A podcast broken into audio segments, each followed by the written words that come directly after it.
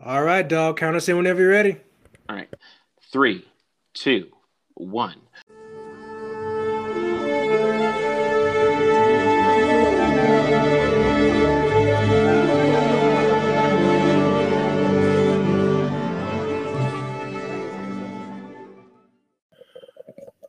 Day after day, month after month, podcasts come and podcasts go.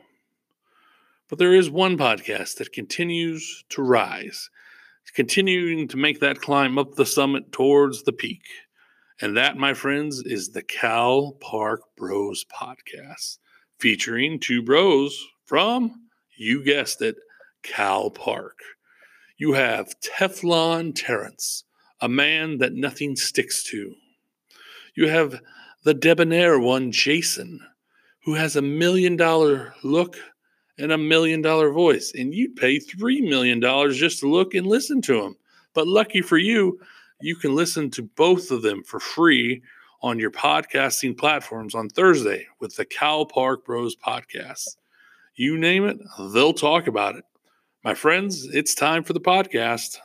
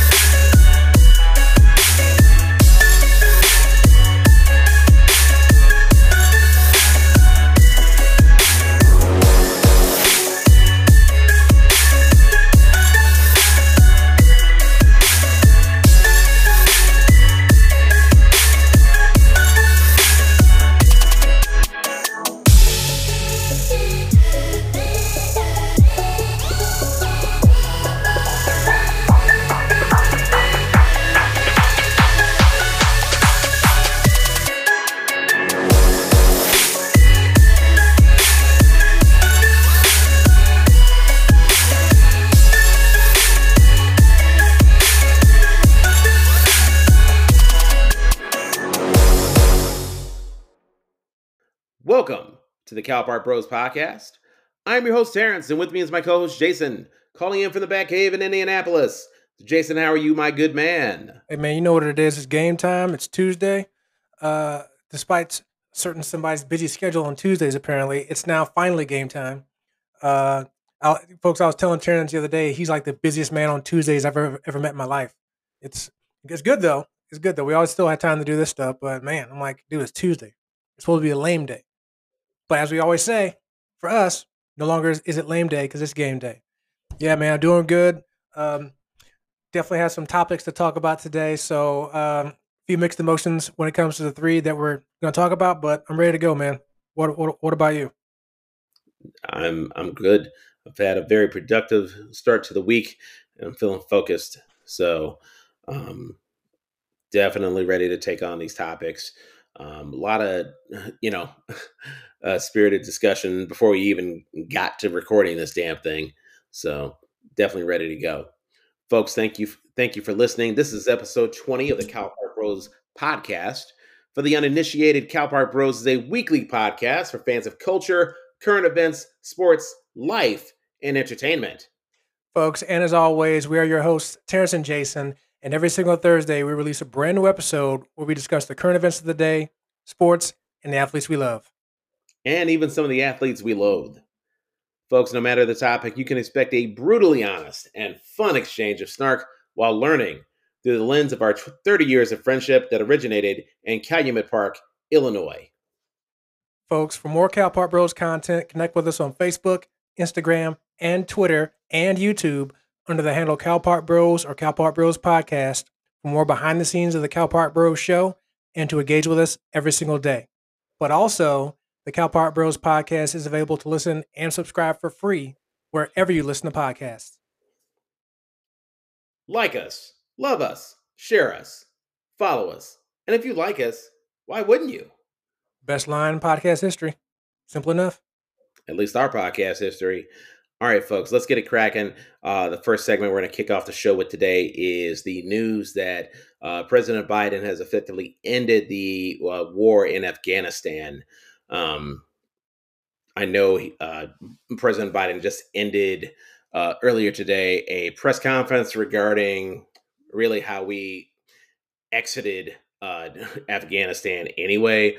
Um, and to make matters worse, with the 13 uh, soldiers um, being killed in Kabul um, last week, um, it's definitely been a hotly contested uh, discussion.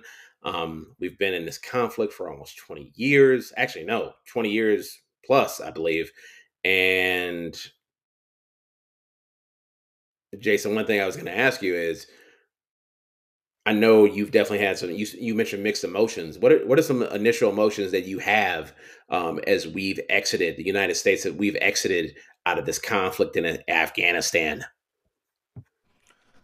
So obviously, this is a huge topic uh, for multiple reasons. Uh, as anybody who's a fan of the show and has been watching our Between the uh, Cal Park Bros segments that we post on IGTV and YouTube, plug. Um, you're well aware that I, I'll flat out say I, I did not want to talk about this. Um, just because, not necessarily because it's a big topic, because we talked about other stuff before. Just because I feel like it's a complicated topic, and I, I told Terrence this yesterday that I was just worried or concerned about with it being military military related, not necessarily offending people, but kind of turning people off to the show because of our military, you know, bad opinion supposedly that people might might say. But at the same time, but then I started thinking, well, you know what? Again, it's a big topic. We're not afraid to talk about big topics, so uh, so I don't want to say I caved and uh, talk about it now, but yeah, we're going for it. Uh, one thing I do want to say though is that no matter what I say about this, I'm sure Terrence going to say the same.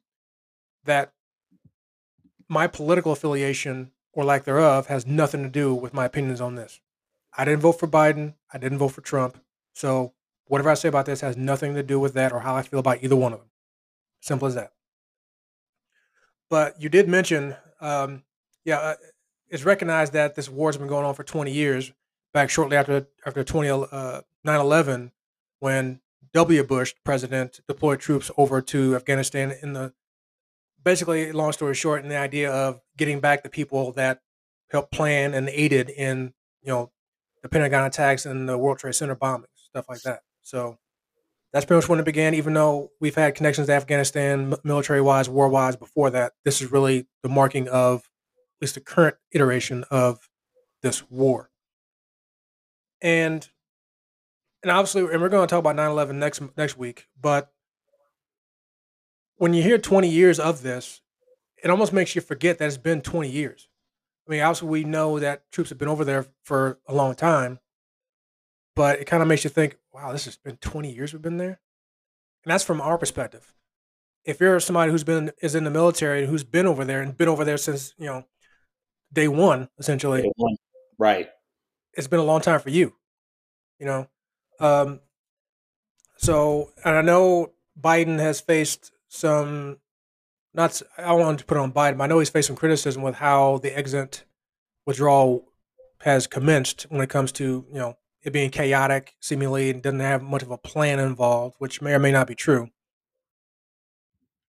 But the fact of the matter is, we were getting out of there as was agreed upon by the president, the uh, previous administration, Donald Trump, you know, we're supposed to be out or have the exit plan or start the withdrawal process May 1 of this year, which is three months ago.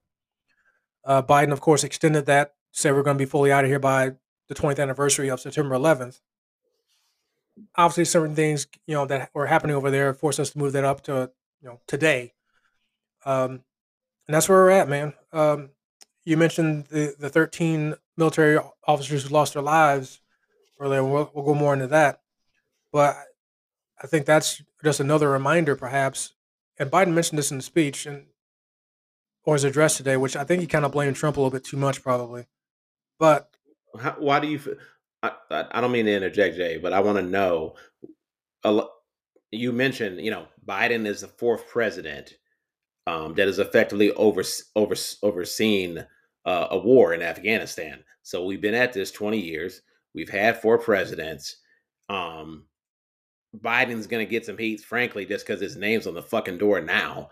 Um, but some would say you're kind of foolish politically if you don't at least remind people, hey, I've been at the job less than a year. This other dude was on it for four.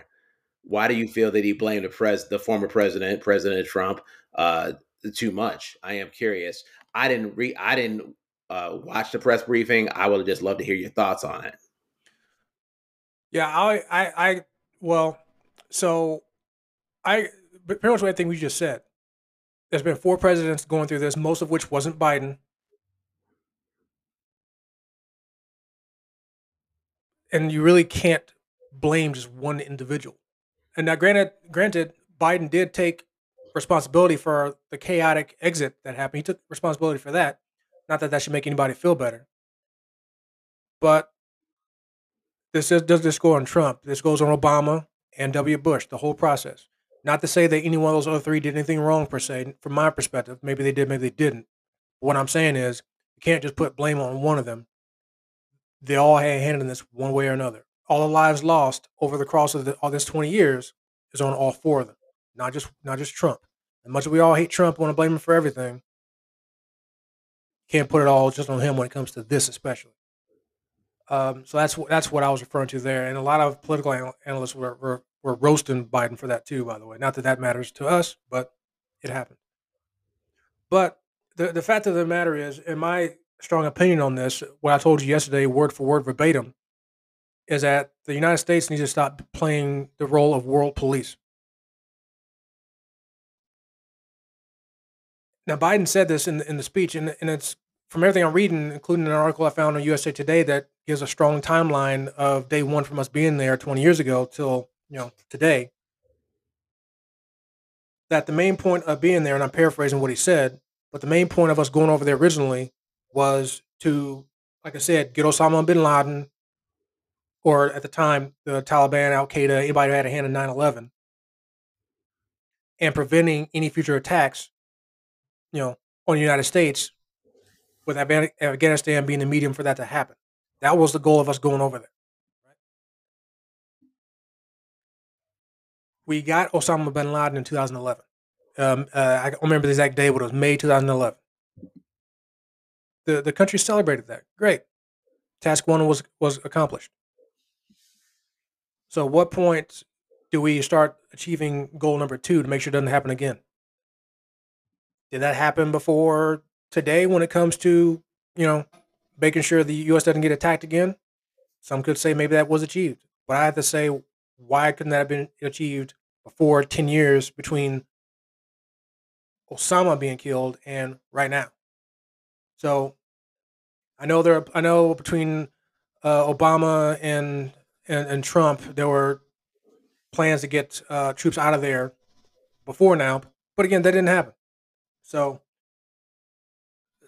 so maybe now that we're gone from all this from from Afghanistan. Maybe the Taliban and some stuff I'm reading might indicate that may be the case. They'll take care of Afghanistan, run it how they run it, and leave us leave us alone. Obviously, we can't take anybody's word for that. Biden seems to think, think their actions may dictate that that may be the case. I don't know, but if the war is over, I'd have to say great. Finally, Hopefully, one doesn't start back up, either from us starting it or them starting it. But I'm glad it's over. Eh, but going back to what my original main point is, hopefully this will serve as a lesson to the United States and its military and the, and the people running the military that we need to stop playing world police and keep the focus on that second goal is make sure attacks on the U.S. don't happen again without trying to build up democracy in another country or again play world police in other countries. You have your embassies in other countries, leave them there, great, do what they do, that's fine. But the whole world policing stuff probably needs to stop. I'm gonna go ahead and cut off right there. Let you say your thoughts, and we can go from there. Yeah, Jason, I think well, one, I still don't think we're gonna stop being I don't think we're gonna the United States of America is gonna stop being the world police. We just gonna stop it in this particular part of the world. Uh, and it's crazy that we have been such a staple in Afghanistan for 20 years, and yet in a weird way, it feels like nothing's changed. That's the scary part. That's the scary part for me is that think about all the lives lost after September 11th. Um, and it's not like, you know, this is not the first time we've been tinkering in that side of town on, on the globe, okay? That's how we ended up in cahoots with Os- Osama bin Laden in the first place. You know, we were we were funding his efforts previously. So until he t- went rogue and then turned tails, turned uh, turned tails on us. So I I feel like to your point, Jason, and you had a lot of good points. Let me start there. Uh, the the point about there's it's not just one person to blame. Like Donald Trump had a shit ton of faults as president, but trying to get the hell up out of Afghanistan was probably the one time he actually sounded like almost presidential, which is saying something. You also said you that the job of whatever the hell the United States of America was trying to do in Afghanistan is so big that you can't even blame one person. Now, that's not uh, co- that's not uh, reconcilable with how we choose to actually say people are good or bad at being president. That's not going to work politically. That's not what makes the political campaigns. That's not what make mid- midterm elections. But I got I got what you were saying. Like Afghanistan is bigger than George W. Bush. It's bigger than President Obama. It's bigger than President Trump. It's bigger than um, President Biden. And for all of those men's faults and their gifts, it was always going to be bigger than them. I also think that I'm really glad that I don't think that you caved. I think that you simply needed to distill what it was that we actually wanted to talk about when we brought up the uh, when we brought up this uh, the segment idea of Afghanistan because that is a legitimate concern uh, that we strike the right notes, but we're also true to ourselves um, and we're tr- we're true to our community because I never would have been okay with this being like an anti-military sentiment type of segment. This is really not about the military. This is about individuals who happen to run the military, who happen to run for political office, and how they effectively move pieces like the military. And whether or not the way in which they did that actually helped or hurt not only the United States of America, but also the world and also Afghanistan. You know,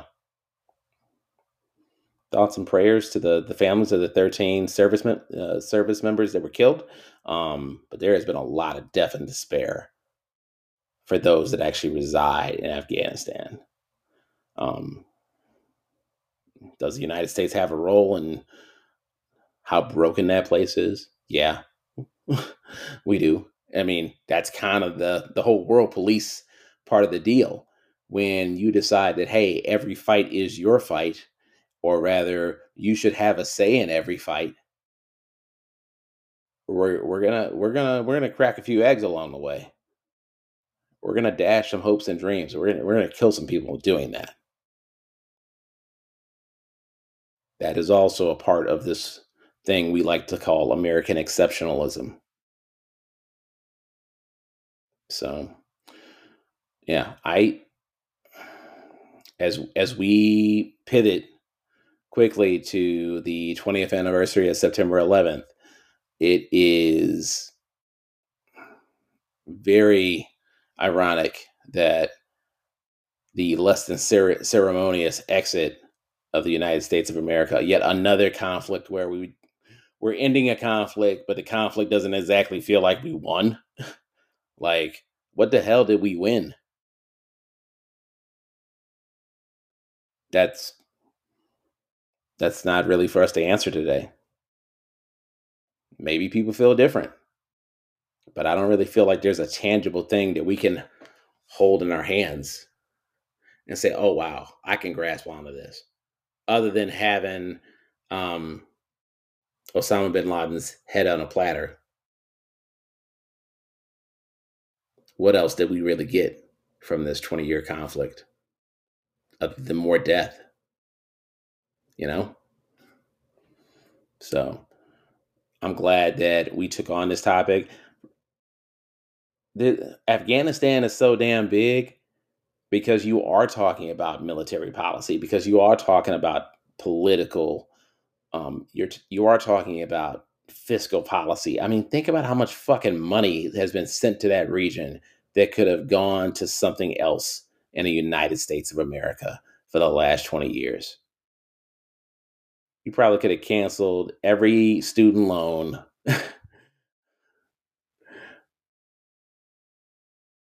you probably could have you know, invested in infrastructure. You could have invested in education. You could have invested uh, in science and research. But, and it's not to say that, well, United States can only do one thing at a time. No, we walk and chew gum all the time.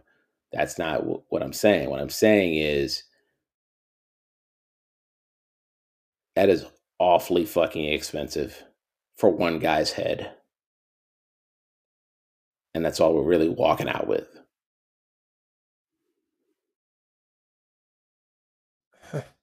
Uh, so you you you mentioned the money spent uh, by the U.S. regards to our occupation, you know, occupying Afghanistan and doing all the work there.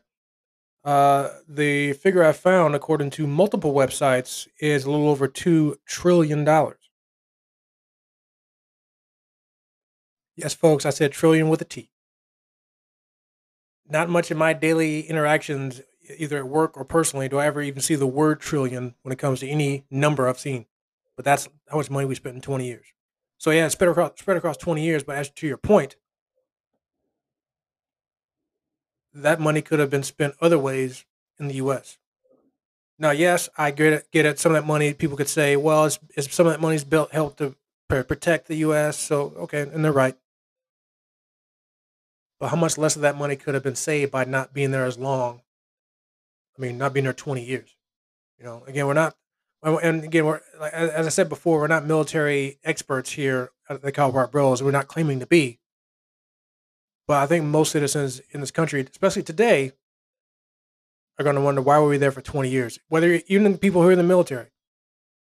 But definitely some of the military people I've talked about, their their anger at this is how is it possible that we've been there for 20 years and all of a sudden the Afghan government just folded like that in a matter of, of, of moments, almost by comparison. It's kind of, so it kind of makes what you know us being there for so long almost kind of pointless in a way. It also makes it it seem like wow, this is really a house of cards and all that shit was for show. Like the whole, you know, pomp and circumstance about having free elections, all of it. It feels very fake. I didn't say it was fake. I said it feels fake. It doesn't feel real. It feels like it's a fantasy being propped up by propaganda. And the United States is still pretty good at that angle too, by the way.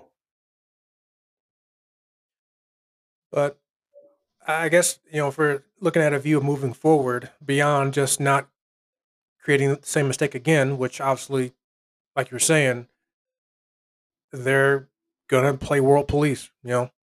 Um, I mean, if it's a, if it's in an effort to protect the U.S. from attacks, okay, great. But when does the line stop? And I guess we can't answer that. But that's something that the, the powers that be need to answer for themselves when it comes to okay, where's the line drawn between us protecting protecting America and us trying to, you know, play God essentially in other countries. You know, well, but with that, I guess this focus should be now on what is the government going to do for the hundred thousand plus refugees who fled fled Afghanistan in the area to come here. I, I see companies like Airbnb, you know, paying you know um, uh, Airbnb hosts to house the, some of these re- refugees, you know, to give them housing. But of course, they're going to they're going to be here, they're going to have to work, I guess, you know, stuff like that, which I guess can be figured out. But I guess that's what the focus should be now. Now that the now that the war is over, and that, yes, the air quotes are there. What are we going to do for the refugees to help them move on in life, whether it's here, somewhere else, whatever, you know? And I guess they'll figure that out. But and of course, we mentioned already the, the 13 people who lost their lives um, in that uh, suicide bomb attack that, that happened shortly while this stuff was happening at the airlift there. And I, I do, even though, like you said, many have died over the course of the 20 years, but I guess these tw- 13 stand out because it was an effort while we are trying to get out of the country, yet these 13 just couldn't make it. But in Cal Park Bros fashion, as we've done before on the show, I do feel I do want to go through the names of these individuals uh, real quick. And again, it's not to slight anyone else who's died recently while there, even also during the exit. But I just feel like it, it's important to mention. And one thing you'll notice, a common theme about about these people when I go through them, which I'll touch on when we're done. Wow. Um, but here we okay. go. Yeah, uh, Marine Corporal Lance, uh, Marine Corps Lance Corporal David L. Espinoza, twenty, of Rio Bravo, Texas. Marine Corps Sergeant Nicole L. Gee, twenty-three, of Sacramento, California. Marine Corps Staff Sergeant Darin T. Hoover, 31 of Salt Lake City. Army Staff Sergeant Ryan C. Uh, 23 of Corryton, Tennessee. Marine Corps Corporal Hunter Lopez, 22 of Indio, California. Marine Corps Lance Corporal Rylee J. McCollum, 20 of Jackson, Wyoming. Marine Corps Lance Corporal Dylan R. Merola, 20 of Rancho Cucamonga, California. Marine Corps Lance Corporal Kareem N. forgive me, um, Kareem M. Nikoui, 20 of Norco, California. Marine Corps Sergeant Johanny Rosario Pichardo, 25 of Lawrence, Massachusetts. Marine Corps Corporal Humberto A. Sanchez, 22 of Logansport, Indiana. Marine Corps Lance Corporal Jared M. Schmitz, 20 of St. Charles, Missouri. Navy Hospital Corpsman uh, Maxton W. Soviak, 22 of Berlin, uh, Berlin Heights, Ohio. Marine Corps Corporal Daegan W. Page, 23 of Omaha, Nebraska. The, the one thing you'll notice is 12 of those 30, uh, 13 people were all in their 20s. Even the gentleman who's 31, they're all young. Five of them weren't even old enough to drink yet, legally in the U.S. Now, I, I this I don't want to go too far in this because this is off subject, but I will say that I think stuff like this. Now, obviously, these people volunteered; they signed up for the military on their, of their own accord. But I will say that one thing I've always been against, and I know people will definitely agree with me, that at least when it comes to the United States military, that if these individuals legally aren't old enough to drink for, I'm sure, a good reason, that's why that's why it's a law why are they legally allowed to give their lives for this country? If they're if they feel like they somebody who's 18, 19, 20 can't make legally make the decision to take alcohol into their body, but yet they're of sound mind to go to war and get their life for their country? Really? I mean, if you if you're if you had the chance, go online, look at the faces of, the, of these young men. I mean, they're not babies like in a crib babies, but they're babies in life. And now their families have to have to bury them essentially or have a funeral for them because they were in a war that maybe they shouldn't have been in the first place. Like some of these guys who are 20, they probably probably weren't even alive when 9/11 happened. Think about that. The reason this war started was over something that these guys weren't even alive yet to experience, probably when they're they're only twenty. And real quick, I did, and I thought about this when I was making notes for the show. Just a quick question for you: when it when it comes to you and your household, obviously we we as we talked, your kids, you know, none of them were, were old enough to they weren't alive for 9-11, not even your oldest.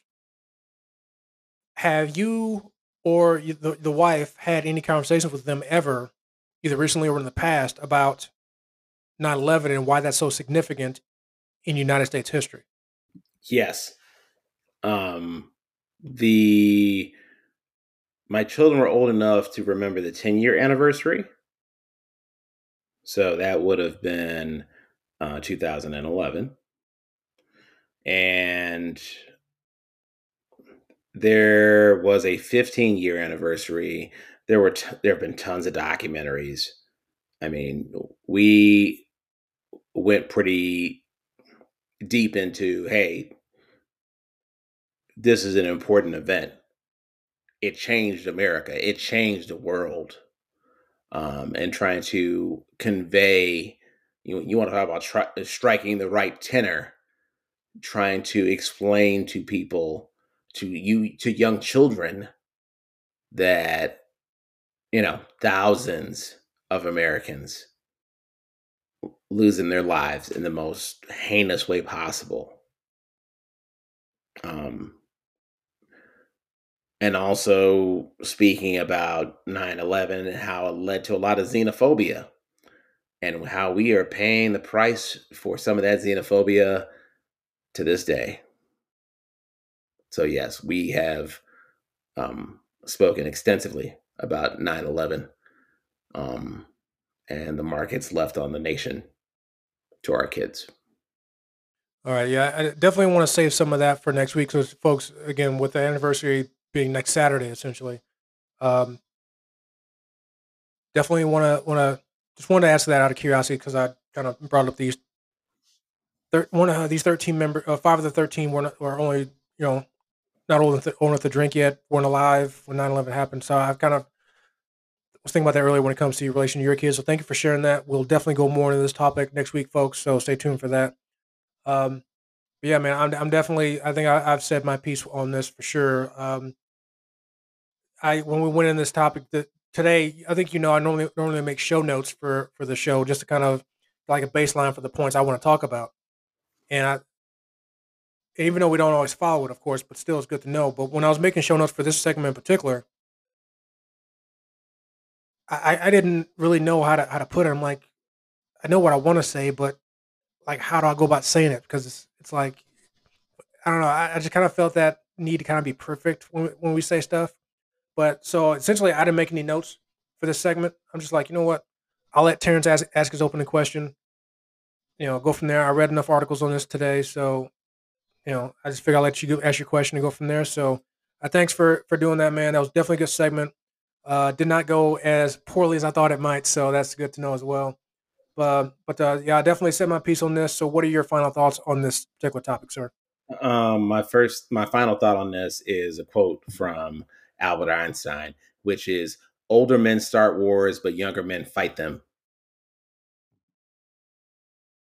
That goes in line pretty well with, uh, yeah, what I was just saying before. So, yeah. Yeah. Um, again, thank you for being open and being honest. And I think you re- you really, you know, you want to talk about showcasing the the the Jason that I know and love, someone that actually cared enough to look to actually research this topic and you gave a lot of nuance that I didn't anticipate us getting into, like the fact that many of the service members were incredibly young. Um, that is something that we can't we, we, we can't and should shouldn't avoid when we discuss the military. So it's actually one of the most pro military and pro American things we can do here on Cal Park Bros. All right. That concludes that segment on Afghanistan.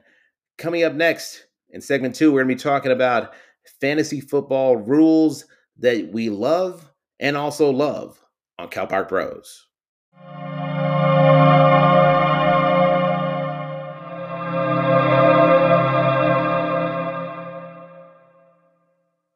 I think that went pretty well.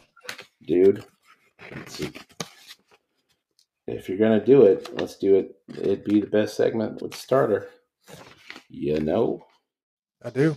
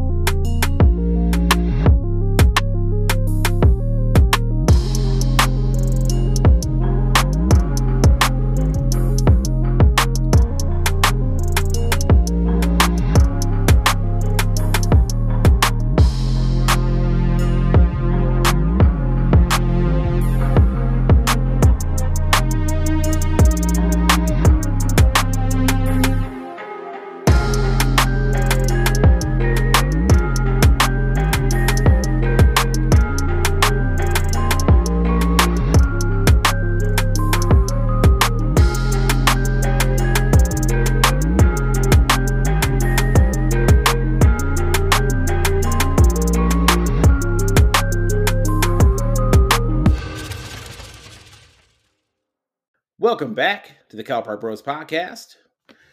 Jason and I are fresh off our very spirited and nuanced discussion on uh, the ending of the 20 year conflict in Afghanistan, um, per the president earlier today. Uh, in this segment, we're going to be talking about fantasy football, as you many of you in the country uh, and internationally know that NFL season is upon us and fantasy football is all the rage. Uh, Jason, do you remember the first year you actually did a fantasy football league? Actually, it's funny you asked that. I was thinking about that earlier. When was the first time?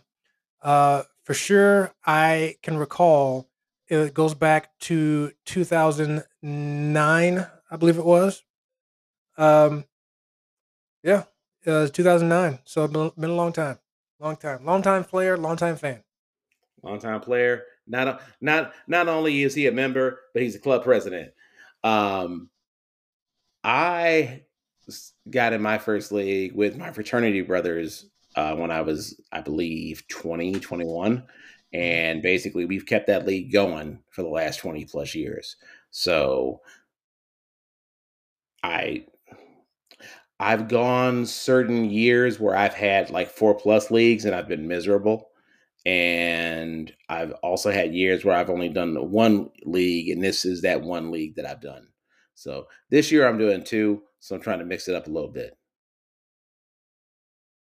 I I've never been uh, not going to knock anybody here. Okay, I mean, it sounds like you're about to, but go ahead. yeah, yeah. L- let me throw in the no offense, but uh, no offense to you, certain fantasy football players and other sports as well. But when it comes to fantasy sports, well, number one, let me go ahead and back up and say that I don't play in pay pay leagues. I, I don't do that. Um, I, when it comes to gambling in general, I've never been a big fan of that. I'm always big on betting on myself, not on somebody else. So if I win money in a gambling situation, not that I do that now, but even before, I bet on myself. So if I win money, it's because of me. If I lose money, it's because of me, as opposed to somebody else. You know, so that's just been my thing. So I've always played in free fantasy football leagues for the most part, and then there you go.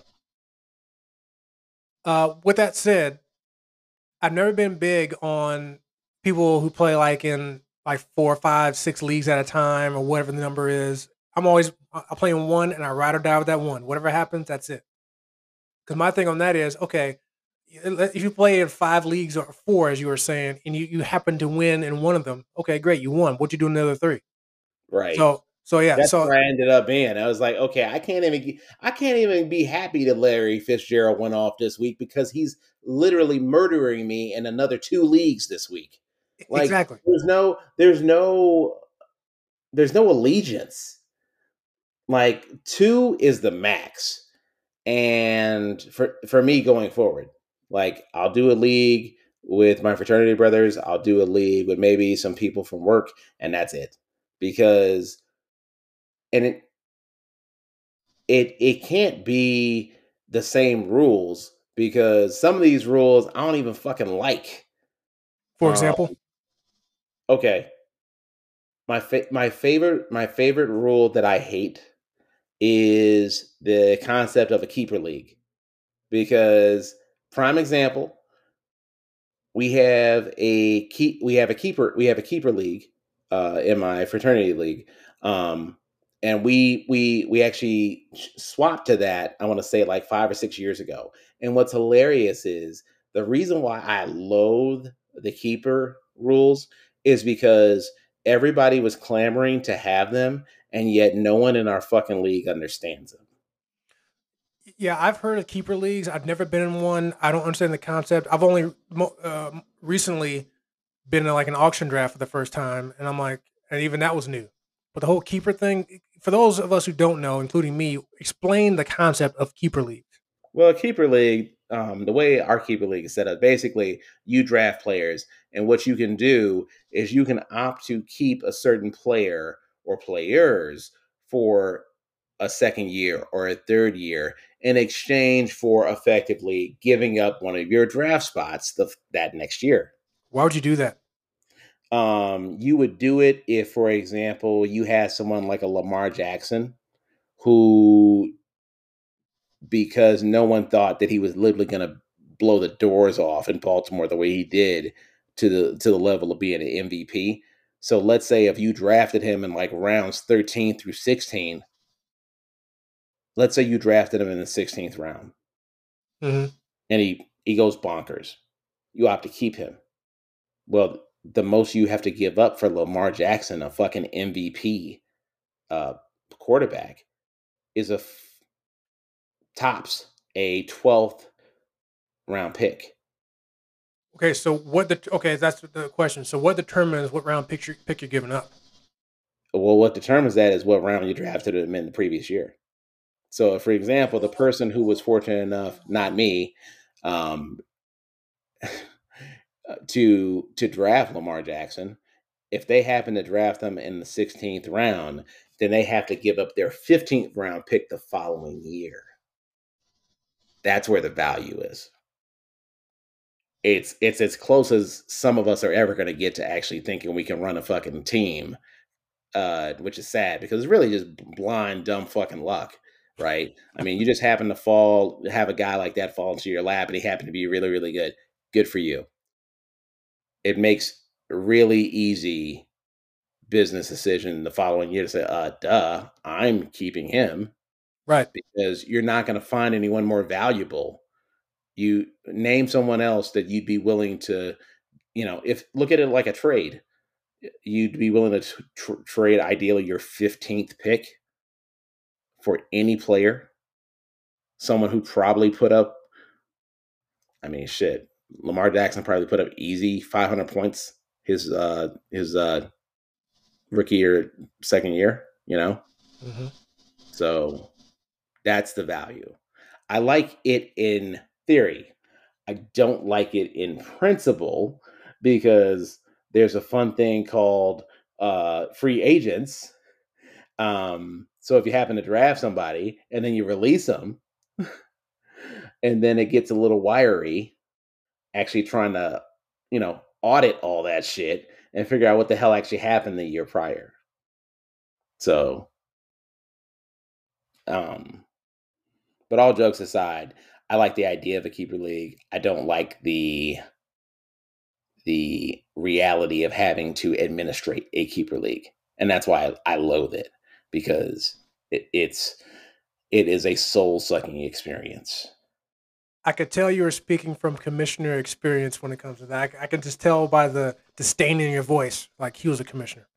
Yes. Yes, yes, I did. I did get drafted as a co-commissioner, so that that is definitely a a, a rule slash process that I think, oh, geez, surely there's got to be a better way. Um, I another thing, I another rule that I, I'm not a fan of is uh, ties. Ties in football, total bullshit. But you're, you're referring to ties in the fantasy football aspect. You, Correct. okay. Correct. But also, I'm not all that big on ties in actual football either. So. Right, well, there's a reason for that. But but at the, at the same time, I, I do agree. I feel like there should be a tie, or there can be a tie, which is probably very rare in fantasy football. Does But Donovan McNabb know we can have ties? Let's go back and ask him. Let's go back and ask Eagles McNabb if if he knows we can have ties in football. But um, I, I there's I, I can't say there's a rule per se that I don't like when it comes to fantasy sports, football or otherwise. The one thing that I loathe, though, and it doesn't really even affect me technically, but the one thing I loathe is people who elect to, to auto draft. I can't stand it. It's like, okay, I know things come up.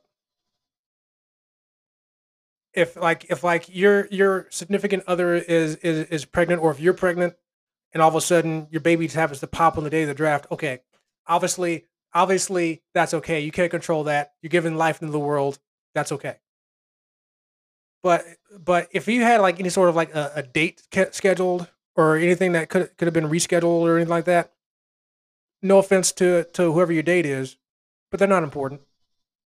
This draft is important. And I and, and I mentioned the whole auto or excuse me the uh, auction draft that I was in once. And in this draft, there was two people who were auto drafting, right? And I don't know if these people set set their thing up to where they would bid on certain players, certain amounts, no matter what. But you can actually see who's bidding on who, right? So I'm like, okay, and and like every time there's a player up that I have no interest in in bidding on, I'm just watching see who drafts on who, so I can kind of figure out, okay, this is what's going on. And every time these two auto drafters are in bids, and keep in mind, no one's sitting there doing this.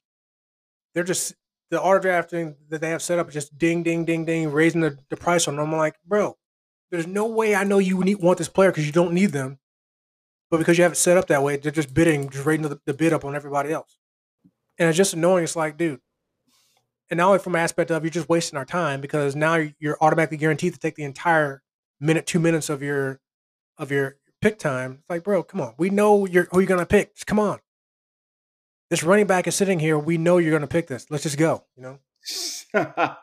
But I but think yeah, that's part of the reason why I kind of miss. I know because of COVID, you know, it's not going to be as much of a thing, but I I do I I do miss the idea of a live in person draft because there's some accountability measures in there where you're you know you're eye to eye with these people. There's some social judgment there, and maybe that's what's missing from our society nowadays.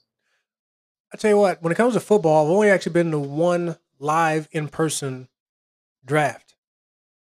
It was with a bunch of dudes from work at the time. I, I got it. It was at uh, where did we go? It was actually at Buffalo Wild Wings. We took advantage of their draft stuff there. You know, uh, which I don't know if that was the environment that made it pretty cool, but it was actually pretty fun.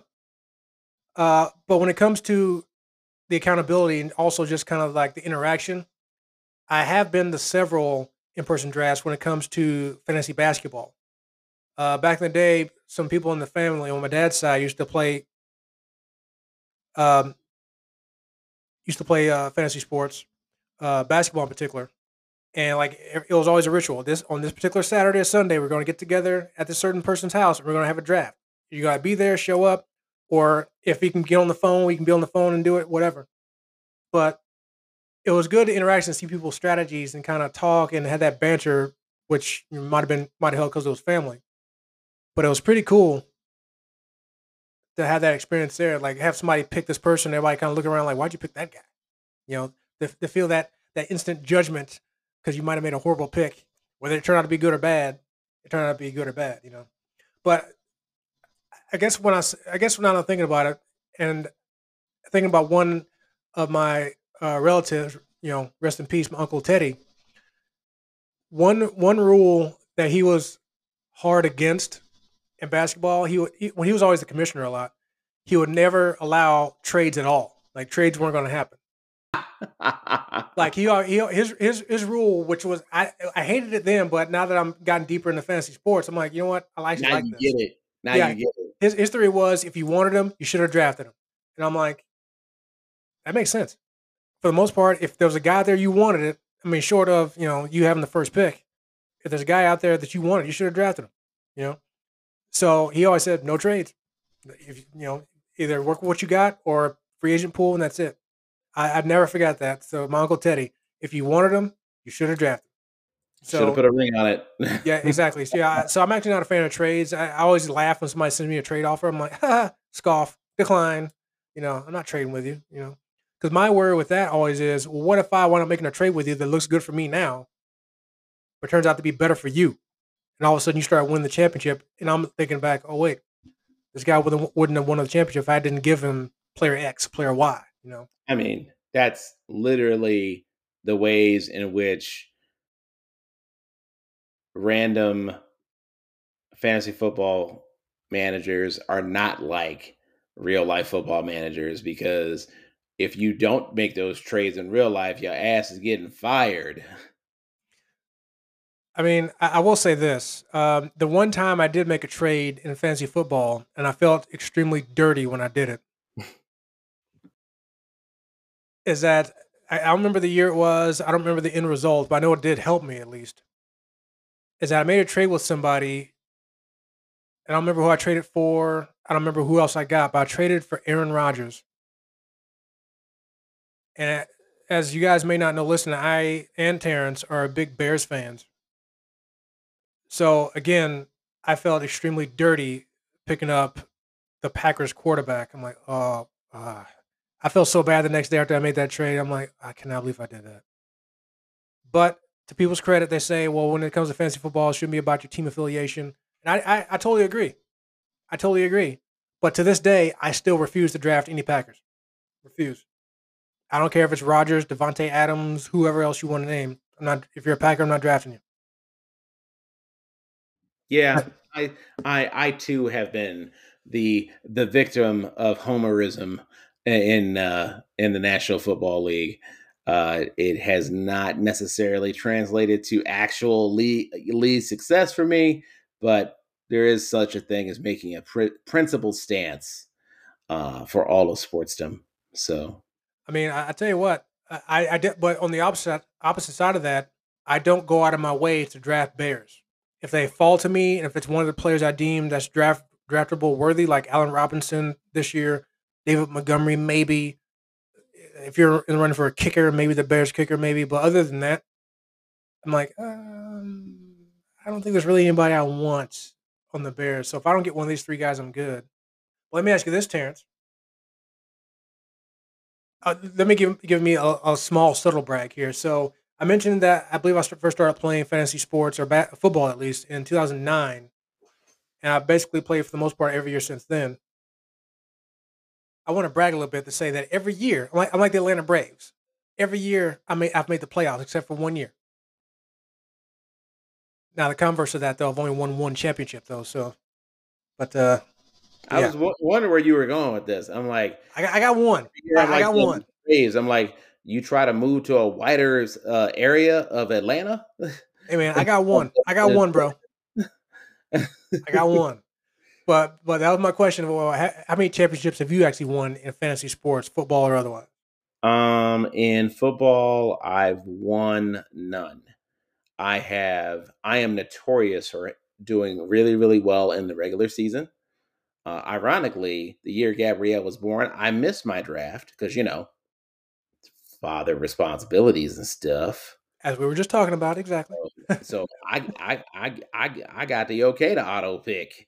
Um and I ended up like literally only losing one game that year, but I got squashed out when the playoffs started. Um That's probably because you got lucky as all get out to auto draft and get get do that well. I mean, some, be. I'm, I'm living proof that it's better to be lucky than good. Um but no. I I have not won a, a fantasy football championship. I have won a fantasy football, a fantasy basketball championship, however, though. That was fun. Um, but even if I hadn't won, I was like, I feel like basketball, like baseball, is just way too many damn games for me to actually uh, delve into that on a fantasy level. Anyway, just too many games. Um, basketball, I felt like it was forcing me to um, pay attention to more players in the league. I mean, I got I got Rudy Gobert before he was even like really good. Um, so you know that that made me really appreciate um the just the sport, the league, um, and also it helps when you actually perform. So yeah, I one one basketball chip. That's it. I really haven't delved into a lot of other sports like hockey or baseball because it's just like okay, I don't have the time to even like engage in it enough to be just competent at it. Yeah, when it comes to fantasy basketball, I mentioned all the leagues I've been in. Uh, I haven't done it recently, obviously, but um, all the ones I got into with the family uh, leagues, and I agree with you. It's completely fun. I've never won a championship with with that. I've gotten, I've done. I feel like I've done really well once. You know, when I got uh, a couple players did really well for me, and Antawn Jamison and Latrell Sprewell. That's how far back it goes when it comes to players doing well for me uh, in that one year. But yeah, I never won a championship. I think the best I've gotten was second, maybe. Um, I don't think I, actually I think I got as high as second that year, but didn't finish in the top three. So yeah, I agree with you. Basketball is probably more fun, but not as well. Not that I can say I'm successful, but but I got one championship. That's all that matters. I'm always in the playoffs every year except for one, and I won a championship. But yeah, I agree with you. Fantasy baseball, kudos to anybody that does that because it is definitely a time commitment. Like I said, with games every day, you got to change your lineup every day. You got to analyze this, analyze that. Who do I want to put in there uh, as opposed to benching? I've seen people do that, like in action, when it comes to them picking their lineup for a given day, one given day, and doing that over the course of six months, every day. Again, kudos to anybody that does that. I mean, and, and I love baseball, my favorite sport. But I ain't trying to do all that. So again, kudos to anybody that does fantasy baseball on a regular basis. You probably are the biggest baseball nerds in the country other than like Buster Olney and Tim Kurkjian or something like that. Yeah, you definitely are the ultimate baseball nerds, and I say nerds as a compliment in this case, or any case really, but especially in this case. Kudos to you, my people. We like nerds here on the Cal Park Bros. We like nerds because we are nerds in our own special way. Hey, somebody once told me that really, when somebody calls you a nerd, really just means you're really passionate about that one particular thing. So hey, you know what? I'll be a nerd about baseball all day or whatever the, to- the topic is. I'll take it. Yep. Hey, we, folks, we want you guys to be Cal Park Bros nerds. Okay, how about that? Yep, a very socially acceptable f- form of nerddom there. All right, that concludes our segment on fantasy football, uh, ta- task rules, and you know owner shenanigans that we kind of like and or loathe. Coming up next, we're going to be talking about the OnlyFans debacle on Cal Park Bros.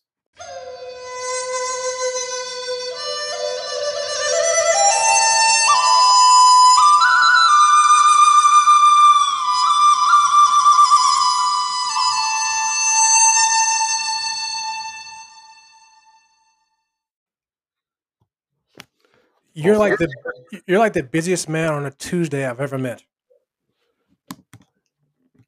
Hey man, I got I got the I got the club going up on a Tuesday. What can I tell you?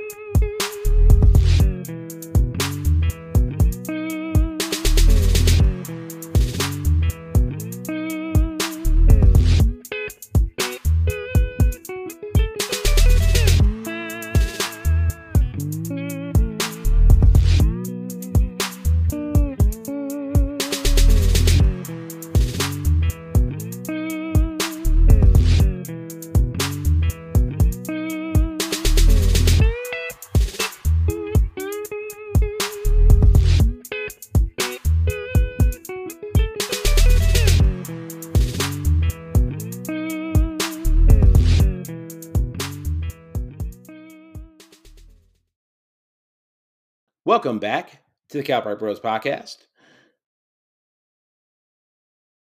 Jason and I just uh, got done discussing fantasy football, uh, owner shenanigans, and uh, tasks and rules that, frankly, we could do without, or we'd rather see uh, be instituted in leagues.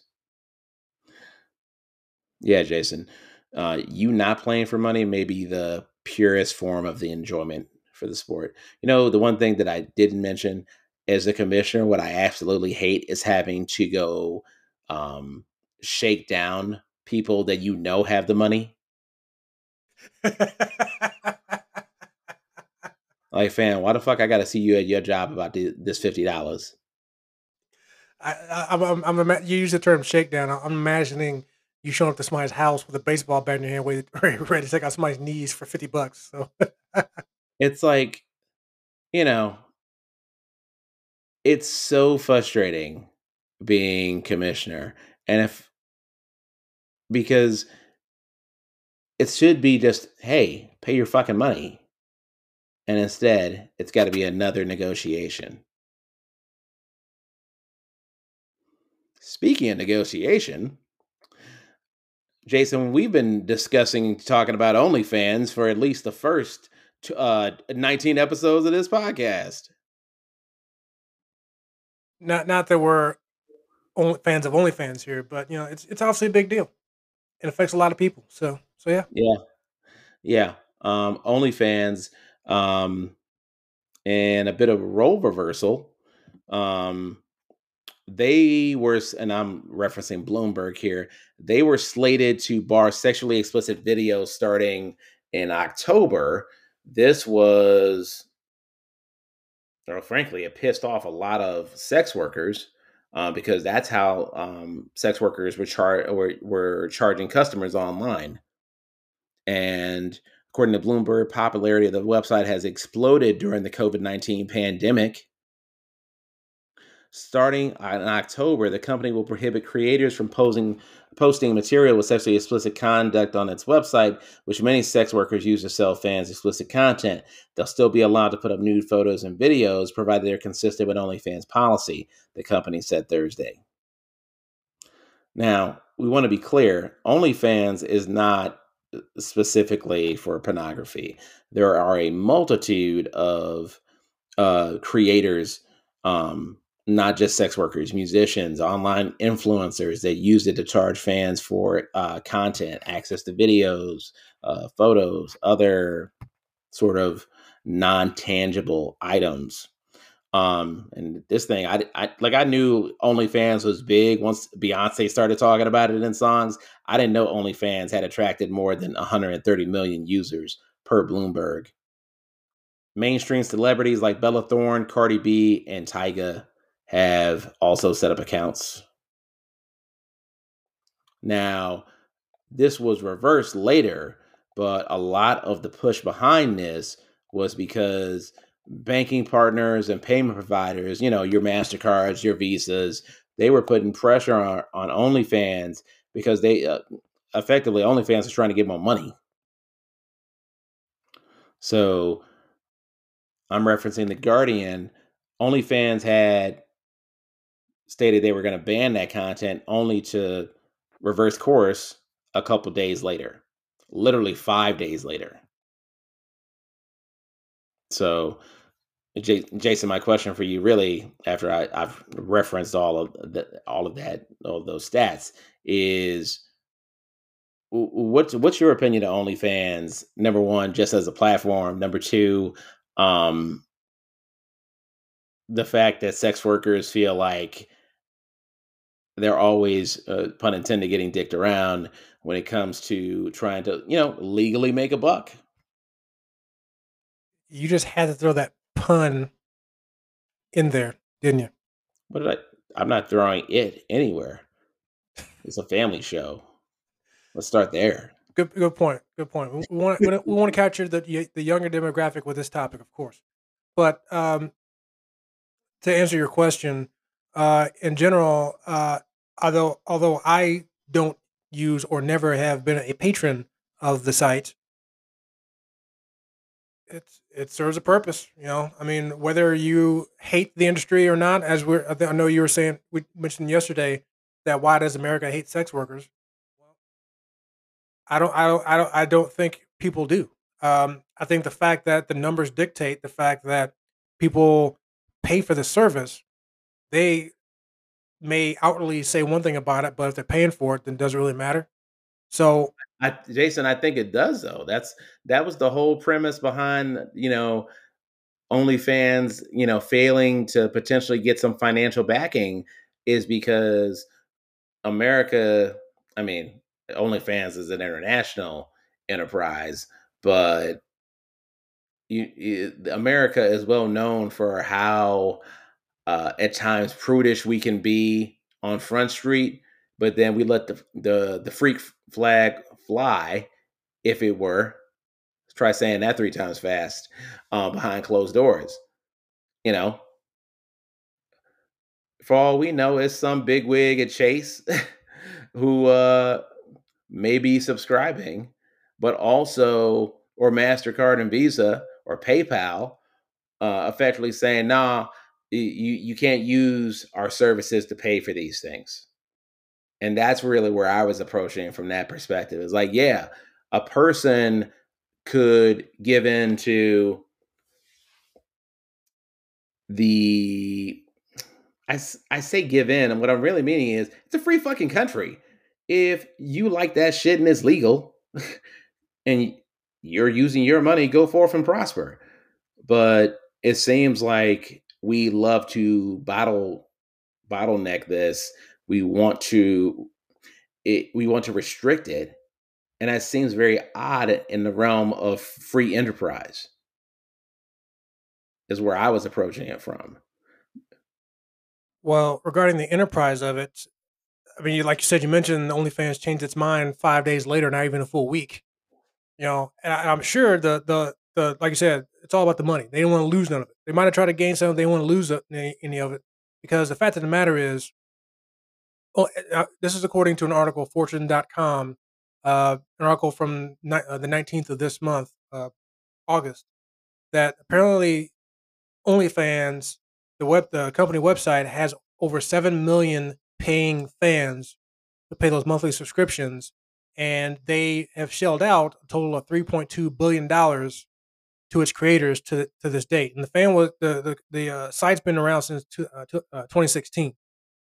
Um, you mentioned it got popular during the you know probably during lockdown of the, of the pandemic. Um, but that's a lot of money for OnlyFans. They take 20% of all money transacted on OnlyFans off the top. So whenever the company said, you know what, we're going to stop allowing certain, certain content and you can only post this stuff, a lot of that money getting shelled out is for the stuff that they're trying to ban. So a lot of these creators are looking for other alternatives to post that same content that OnlyFans isn't allowing, finding other platforms where they can post that same content, make the same money they're making without losing their fans or their money. So I'm sure that played a role in OnlyFans changing their mind because 20% of 3.2 billion is a lot of money. It's a lot of money, Terrence. So they probably don't want to lose none of that. And just so we are clear, I did find an excerpt from the email sent to content creators from OnlyFans in regards to what had to change. And this little excerpt is this, but basically said do not upload, post, display, or publish content on OnlyFans that shows, promotes, advertises, or refers to sexually explicit conduct, which means one, actual or simulated sexual intercourse, including genital to genital, oral to genital, anal to genital, oral to anal between persons of any sex. Two, actual or uh, simulated masturbation. Three, any exhibition of the anus or genitals of any person which is extreme or offensive, which quotations there. Four, actual or simulated uh, mater- uh, material depicting bodily fluids commonly secreted during sexual conduct. So I'm sure people were probably cringing when I said that. Some people anyway, but you get the point of what they're trying to ban. You can imagine why, visually at least. But what they were still allowing was simple, simple nudity. You know, you taking pictures, showing your private, showing your body, stuff like that, and that's it. That was still being allowed. But pretty much all the stuff, I, like I said, was just mentioned that wasn't going to be allowed. That's what content creators were making their most money off of. that's what people are paying to see. So, so yeah. So to me, that's I agree with you. It's a money grab. They're not trying to lose all that money. You know, if con- all these content creators went somewhere else, they're not going to make it. You mentioned certain celebrities have their OnlyFans pages, which they may or may not do nudity.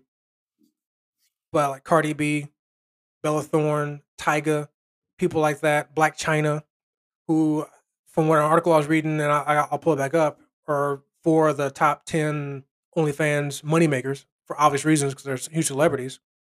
The numbers I've seen, they're making millions of bucks a month just from their OnlyFans. Even Cardi B, who's only posted six times on her OnlyFans, but yeah, she makes like a million bucks a month at least from that because her subscribers are paying five bucks a month or week. That's a lot of people paying five bucks for her to make that much money in a month. So, and obviously everyone's not making that much money there, but now again, I've never used OnlyFans, but I've come across a lot of people who have an OnlyFans page and they are heavy content creators.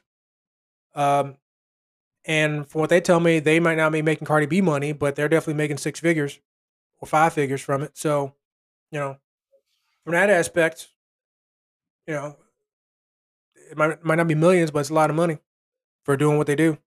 You know, I'm sure it's a seven day a week job posting content. I mean, we know some of that a little bit when it comes to what we do for the show. Obviously, not nudity or anything, but you know, for now. That okay, folks. That was Terrence Terrence's voice, I'm not mine. Just be just be just be clear. That was Terrence's voice, not Jason's. Okay, so send all your hate mail to to to him, not me. But uh, but uh, yeah, bro. It's it's they clearly had to change course. They're gonna lose a lot of money. And again, I kind of when I saw this article before, I, those people I know that did OnlyFans, I was asking, well, what are you gonna do? Some of them were concerned about it.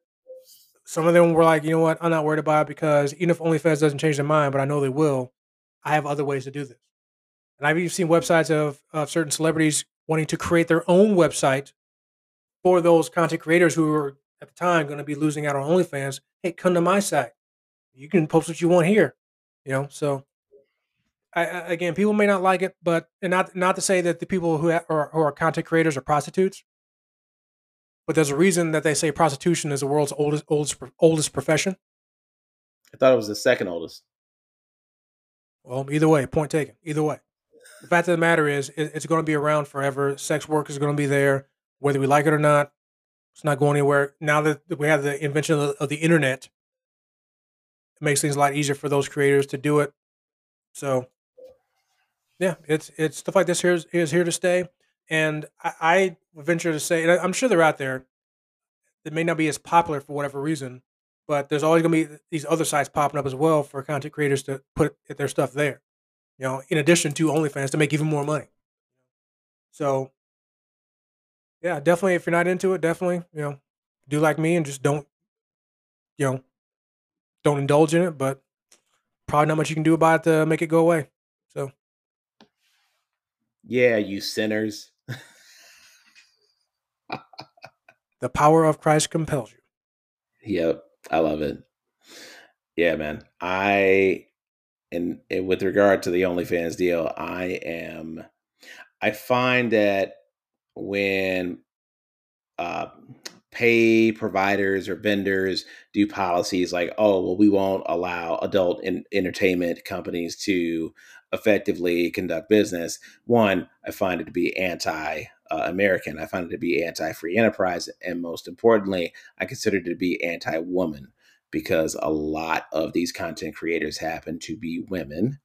Um, and if what if someone happens to create content and they say they set a price and they have willing members of society willing to indulge, then that is literally free enterprise, my friends. So I I cannot get jiggy with any of these bullshit restrictions from Visa, Mastercard, uh, PayPal, any of that shit. Um, this is not the first time, by the way, the adult entertainment industry has been dealing with these sh- sort of shenanigans. Um, it feels wrong. It felt wrong then. It's wrong now. And that's really all I'm going to say about it. That's all, nothing else?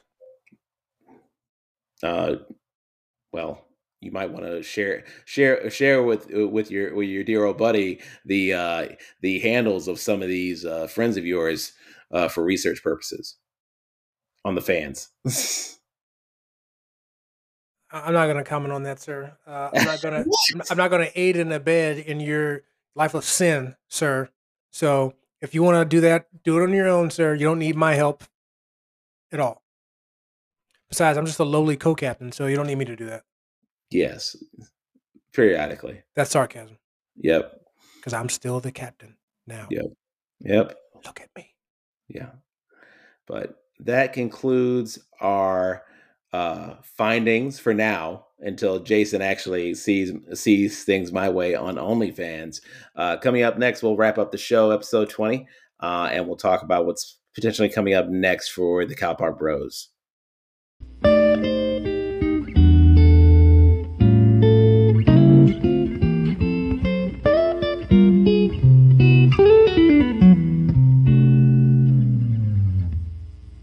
That'll do. That'll do, pig. That'll do. I thought about the same thing. That's great.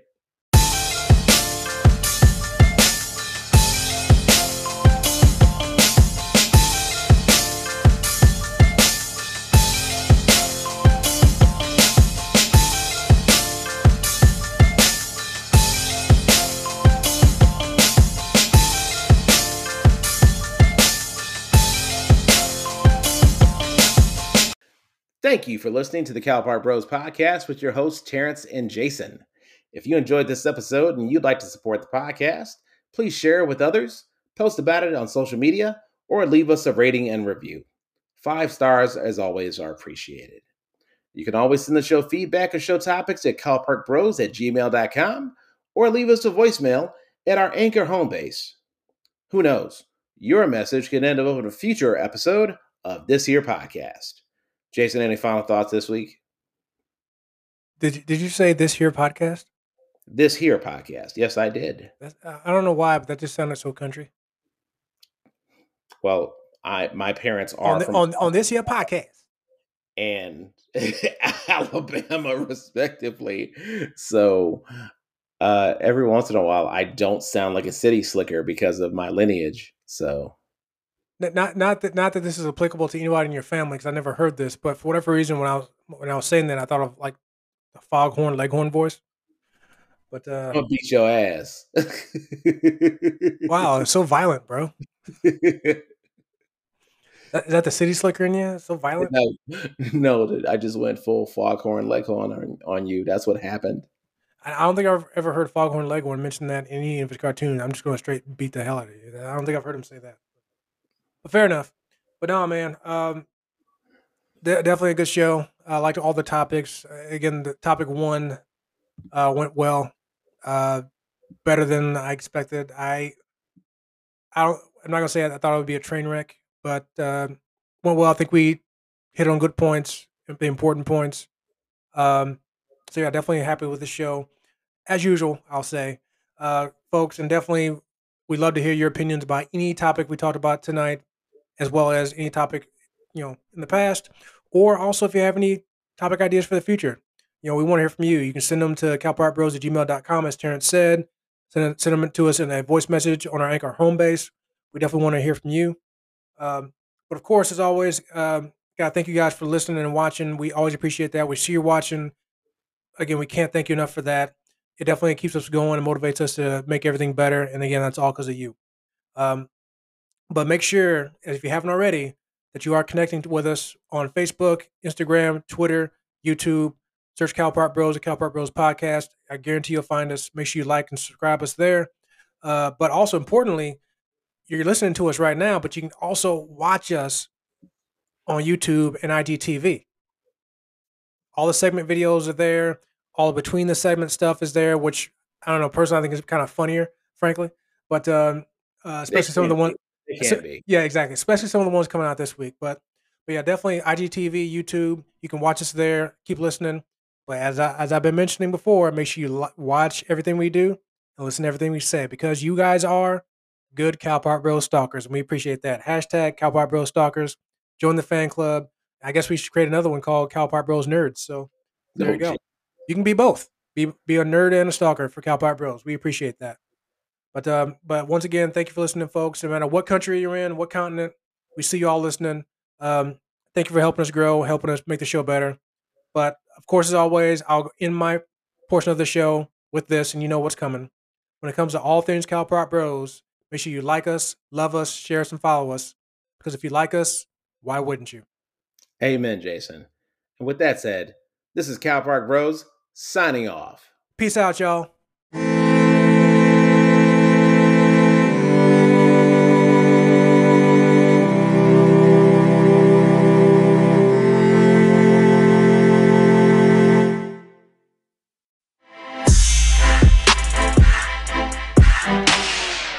Like us, love us, share us, follow us. And if you like us, why wouldn't you?